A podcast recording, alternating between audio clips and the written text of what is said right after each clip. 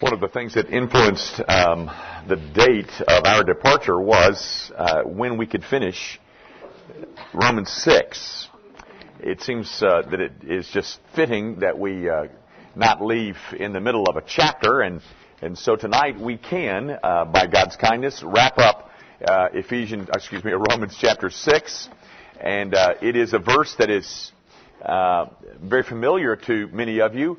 Uh, and uh, it has a somewhat of a biographical note for me, uh, which I'd like, and, and, many of you have already heard uh, this story. I'll just I'll just hint at it uh, very briefly and not not bore you with the details. But uh, I think you know that when I graduated from high school, I went on to the University of Tennessee. And um, they're immediately associated with an with an agency known as the Fellowship of Christian Athletes and uh, because I've always had somewhat of a glib tongue, was um, was asked by the Fellowship of Christian Athletes to um, to represent them in these various venues and uh, junior high schools and uh, civic organizations, and um, uh, even at, at one one of their bigger rallies, uh, you know, sang in a trio. Anyway, I was I was very involved uh, in that uh, Christian organization known as the Fellowship of Christian Athletes. I was, tw- you know, in my late teens and early 20s, and and uh, every time I spoke, I only had really one sermon that I uh, used. Uh, I never got asked back to the second place, so you didn't have to have two. You know, I only I only needed one, so. Um, I, I had this one message that I used over and over and over again, and, and in my mind's eye, what I see is standing behind a little uh, uh, music stand, much like that, or maybe exactly like that, and a group of junior high students gathering uh, to listen to me, uh, and with my orange blazer on, which, of course, in Knoxville is worth something. But um, uh, you know, all those little junior hires gathering, and, and I had one thing to say. My my one sermon was always the same: uh, the wages of sin is death. And, you know, I, I would do as best I could to dramatize the whole um, thing. Uh, you know me in drama. Uh, and, and I would, uh, you know, say, you know, over a scowl, uh, you know, if you keep on sinning, you're going to end up going to hell. And you got to stop that sinning. And, and on and on I would go. And I, you know, I somehow was able to find enough words to fill 25, 30 minutes with, uh, for the wages of sin is death. And, then, of course, uh, graduated, married Susie. We moved to Fort Lauderdale and uh, started visiting churches, trying to find a church home, uh, which makes me very sympathetic to those of you who have to shop for new churches, uh, and are perhaps even in that uh, that process now. But we did it. We we did the church shopping thing, and um, but of course visited.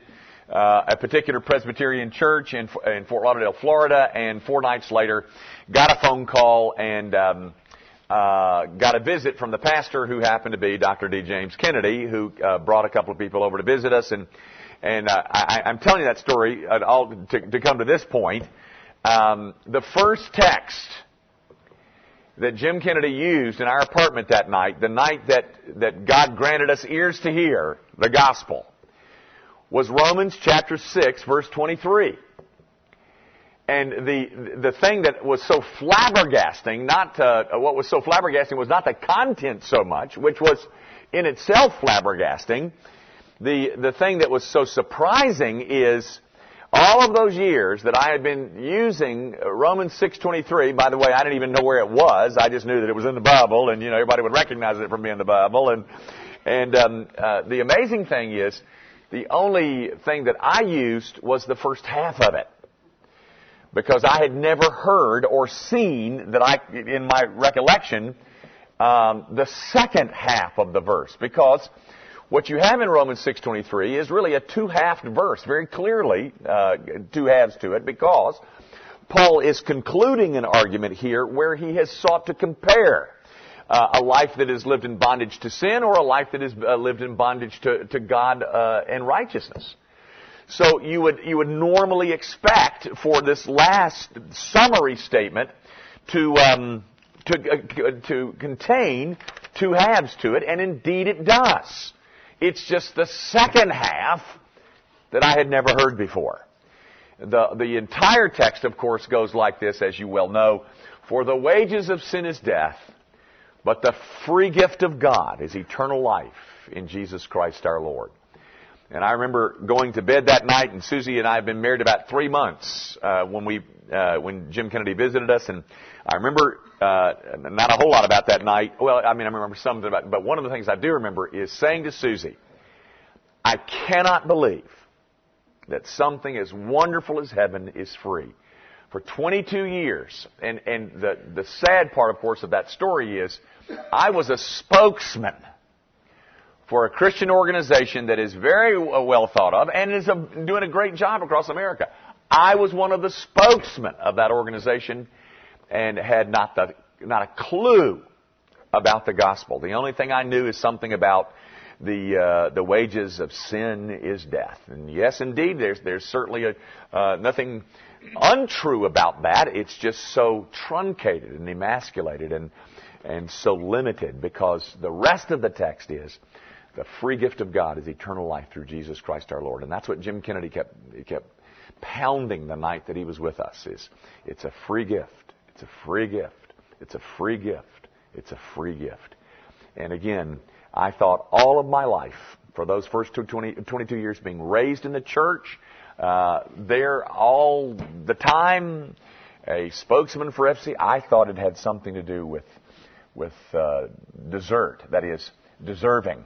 Uh, something that I earned, something that I merited. And Jim Kennedy told us it was a free gift. And that was, that's the autobiographical note about this text for me. This, this text has a great deal of um, uh, importance in a lot of ways to us. It was probably uh, the text that began to alert us to uh, the fact that we, what we possessed was wrong. And then, of course, uh, it was about four nights later uh, on a Tuesday night where we uh, visited a place called the Greenhouse where the gospel was preached out of uh, Matthew chapter 7 where um, uh, God drew me to himself. But uh, all that to say, this text is of great significance to us. It is one of the great statements of the gospel in the Bible.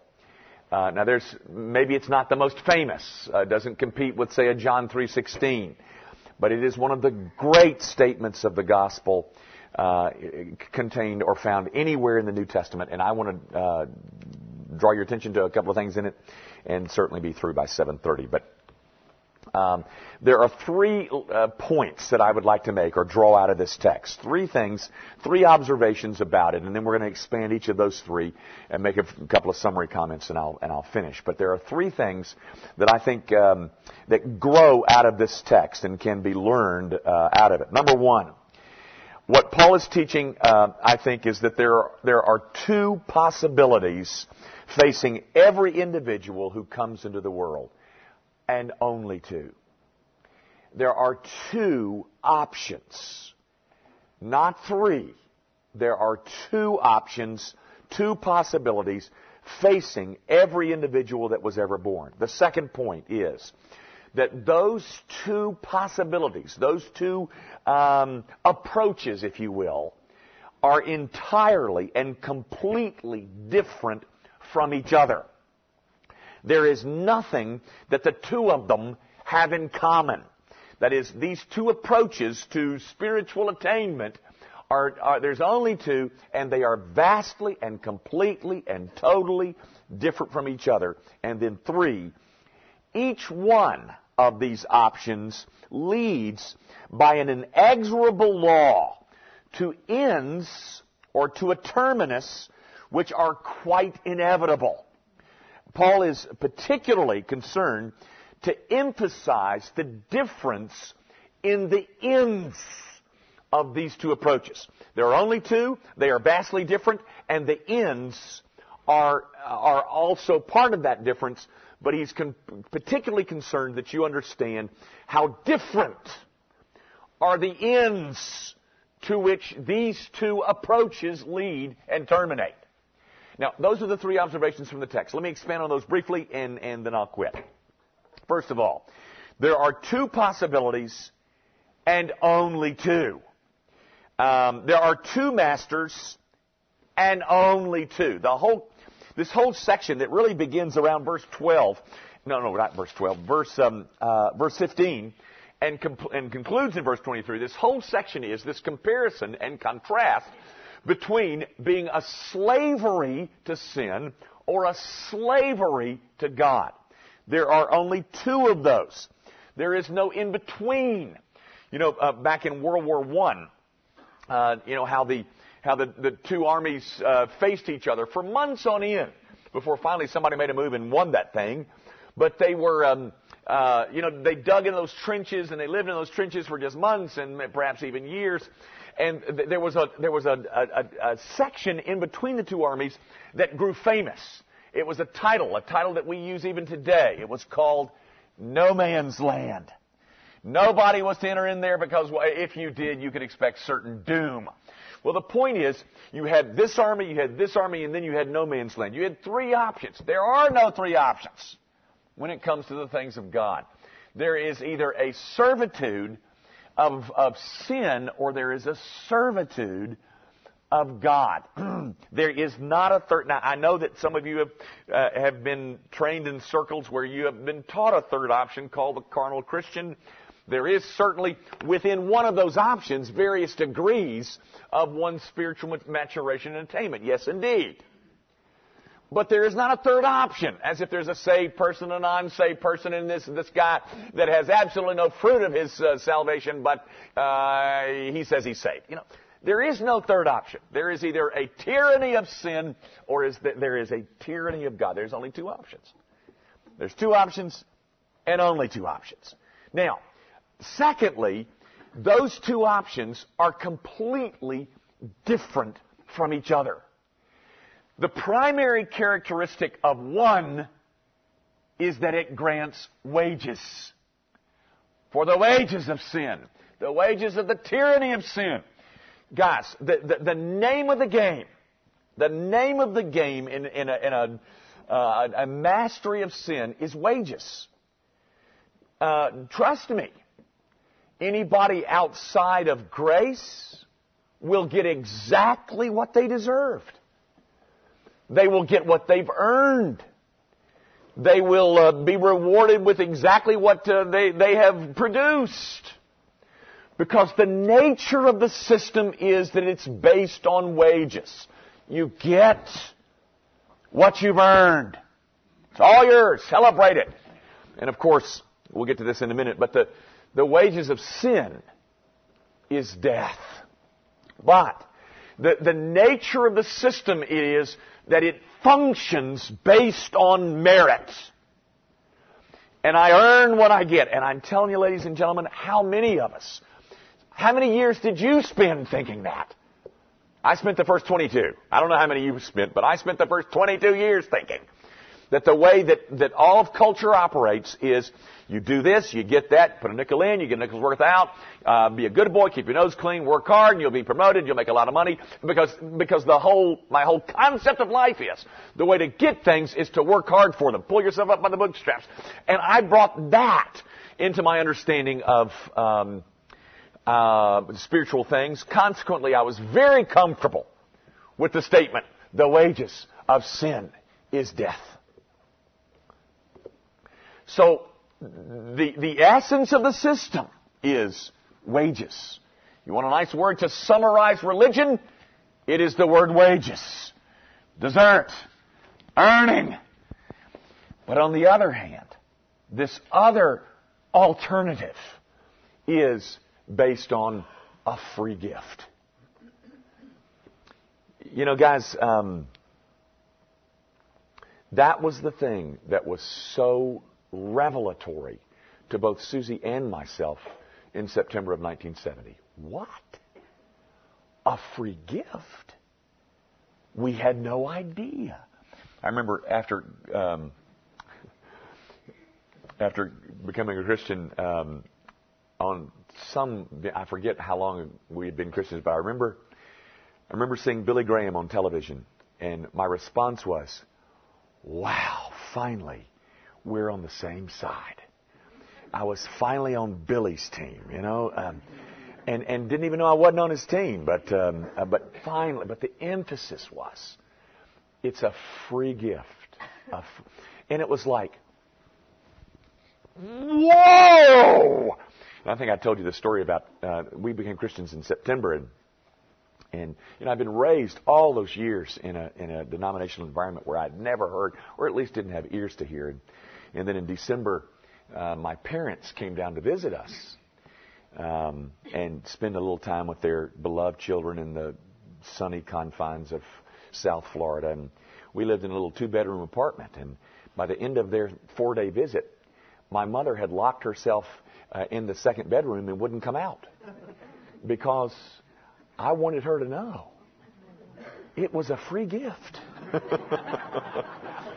and and you know I didn't know much of anything else but this whole concept of oh, you what? You know, guys, I hope this is not offensive to many. uh, maybe a few of you will be fine, but if it's not, uh, um, but have you ever heard this statement about Roman Catholics make the best Christians? Have you ever heard that? You know why that is? Because they get out from underneath that. They get out from underneath that. Oh, oh, what? It's a free gift. I didn't know. And it's like somebody let them out of a prison. Well, indeed they did. Guys, all I'm saying is the one system is completely unlike the other system because one is based on merit, the other is a gift. The other is solely the result of God's goodness and God's grace. One says in terms of religion, do.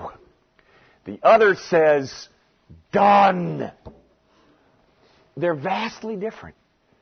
There is no overlap because one is based entirely upon unmerited favor, the other is based on merit or supposed merit. Now, thirdly, the other point that I would make from this text is you must notice the ends to which both of these alternatives lead. There are only two, they are vastly different, and they have different ends. The, the most um, critical part of the difference is the end to which they lead. One ends in death, the other ends in life. Now, guys, truly or surely you understand that the death that is mentioned here or is in view here is not the death that we all die. It's the death that uh, John mentions in, I think it's Revelation chapter 20. It's either 20 or 21. I think it's 20.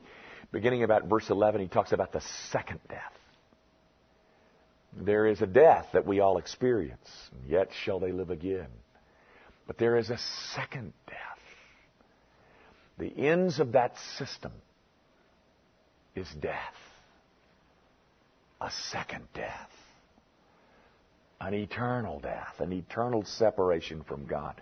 One of these alternatives leads to a final, irreversible separation from God and um, there is a great, you know, do you remember the story about, uh, I think it's Luke 16, about uh, Lazarus and the rich man? You know, they both die, and the rich man goes to hell, and Lazarus goes to heaven, and, and, um, the, and the Lazarus and the, the, the, rich man prays and, or calls out and says, "Send somebody to dip their finger in the water and to touch my tongue." And heaven replies, "That's not possible." and probably the most terrifying words in the Bible, where, where, where heaven then says, Between us and you is a great chasm. What's the next word? Fixed. A great chasm. Fixed. Unmovable. Unbridgeable. Unpassable. Irreversible. You know, guys, the, the horror of the second death is not that it's a second death. The horror is that it's permanent. You know, my the, the thing, I, the story I love to tell. It's RC is the one I got it from, where um, you know, he said, people ask me all the time. They ask me all the time about, um, uh, do I believe that heaven is really a, a lake of fire? Did I say heaven? Excuse me. Thank you, dear. Uh, that's the first time she's spoken to me in six weeks. Um,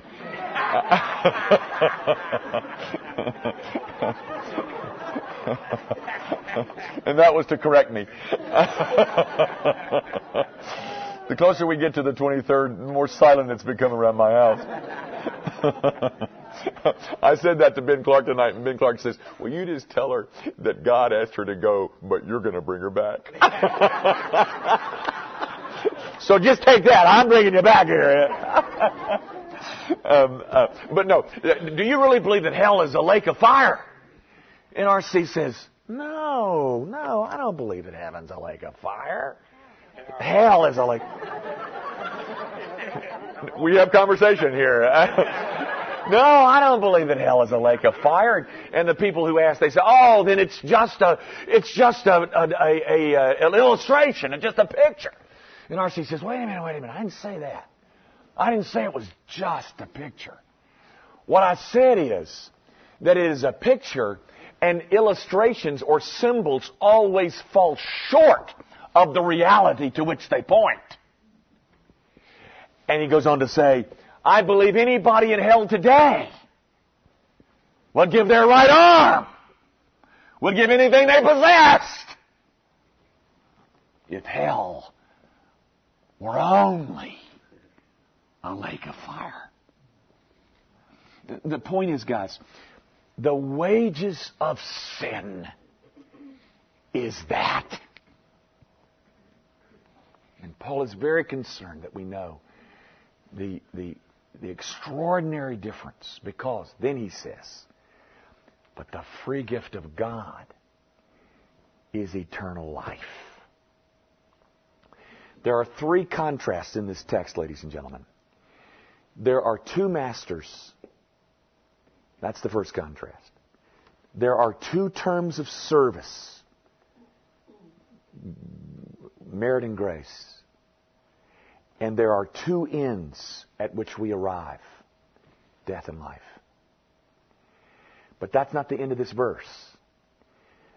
Because there's one more thing that needs to be said. How has all this become possible? In Christ Jesus our Lord. You know, ladies and gentlemen, what is it that causes men and women who have heard the gospel to deliberately prefer to live in a life of sin and uncleanness and impurity and, and all of its iniquity and all of its disaster and all of the pain that it produces. What is it that that, that, that, they, that causes them to deliberately choose such a life, in spite of the fact that they are told again and again that it will certainly lead to a second death. What is it? It is that they are dead in their trespasses and sins. They are blinded by the God of this world. And thus, they choose to remain in such a fearful state. But on the other hand, ladies and gentlemen, what is it that makes any of us break from such an existence and embrace a crucified Savior? It is grace. It is God's sovereign, infinite grace and kindness the reason that we sit here not on our way to death, but on our way to life, is not because we're smarter, not because we're cuter, not because we're more valuable. Jerry Brasher told a story at our little session meeting tonight where there is a ministry that, that, that serves on a, on a garbage dump in Guatemala City in Guatemala. And um, that the churches around the area doesn't want these people who are from the dump to come to their churches uh, because they're nasty and dirty and stinky, and, and they call them scavengers. And yet, this one ministry there in Guatemala, uh, the whole world calls them scavengers, and this one ministry there called the Potter's House or something like that, they call them treasures. You're a treasure, my friend but not because your portfolio is full of wise investments. You're a treasure because of grace. You're a treasure because God has seen fit to draw you out of a kingdom of darkness and into a kingdom of light. Paul closes this treatment where really it's chapter, the entirety of chapter 6 is a parenthesis. He is addressing, he pauses in his his major theme of, and we'll get back to in chapter 8, but he, by the way, chapter 7 is a parenthesis too, but he pauses in his pursuit of what he's really trying to teach to address this thing of, of, chapter, of verse 1, shall we sin that grace can abound? He spent the whole chapter on it. But as he closes this, uh, this treatment of that, that horrible suggestion, he has one more opportunity to, men- or uses, takes one more opportunity to mention the gospel. Because it seems to me that, that the message of salvation was never very far from the apostle's mind. It, it, it, seems like it was always on the tip of his tongue, even while he was developing great theological insights. That part was always on the tip of his tongue. Because you know, brethren, do you remember? Have you forgotten? Please don't forget that we exist for them. We exist for them. We don't exist to make your spiritual life more comfortable. You know, teaching is wonderful. And you've got some wonderful teachers around here on this staff. Koinonia, fellowship, that's a wonderful thing as well. But we exist for them. The reason that God left us behind is not so that we can make more money. You know, there is a man in this room that I know of that makes a lot of money. And he told me one day, because I was talking to him about retiring, and he said, I don't want to retire, Jimmy. I've got to make more money. Because I've got to give it to the kingdom of God. and, and he didn't leave us around here so that we can corner more uh, profit shares or more market share. He left us around here, ladies and gentlemen, because we are to be an occupying force on planet Earth. We exist for them. We are uh, we're just a church full of beggars who um, are given the responsibility of telling other people where we found the bread. We're just a bunch of treasures that God um, hopefully will use to lead other treasures to Himself. The wages of sin is death. But the free gift of God is eternal life through Jesus Christ our Lord. Have you received the free gift of eternal life? I know this is rather morbid, but we may die over the Atlantic. Your blood will not be on my hands. Have you received the gift of eternal life? If not, do it now. Let's pray. Our Father, we do thank you for the, uh, the, the scriptures that remind us of what are priorities.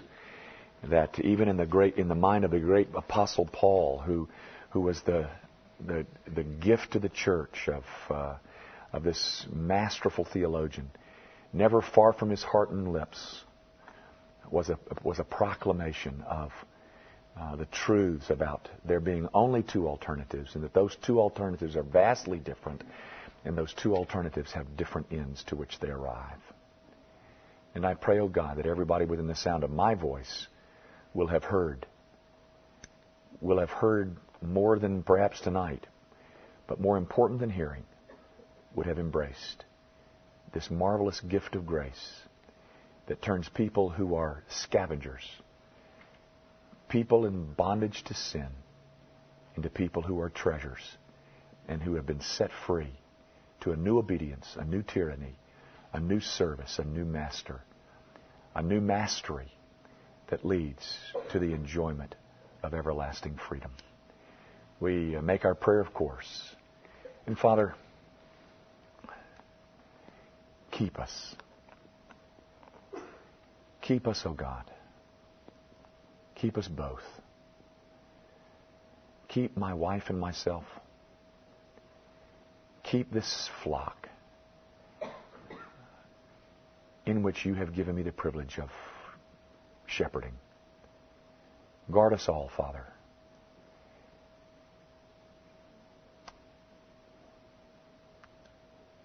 We commend you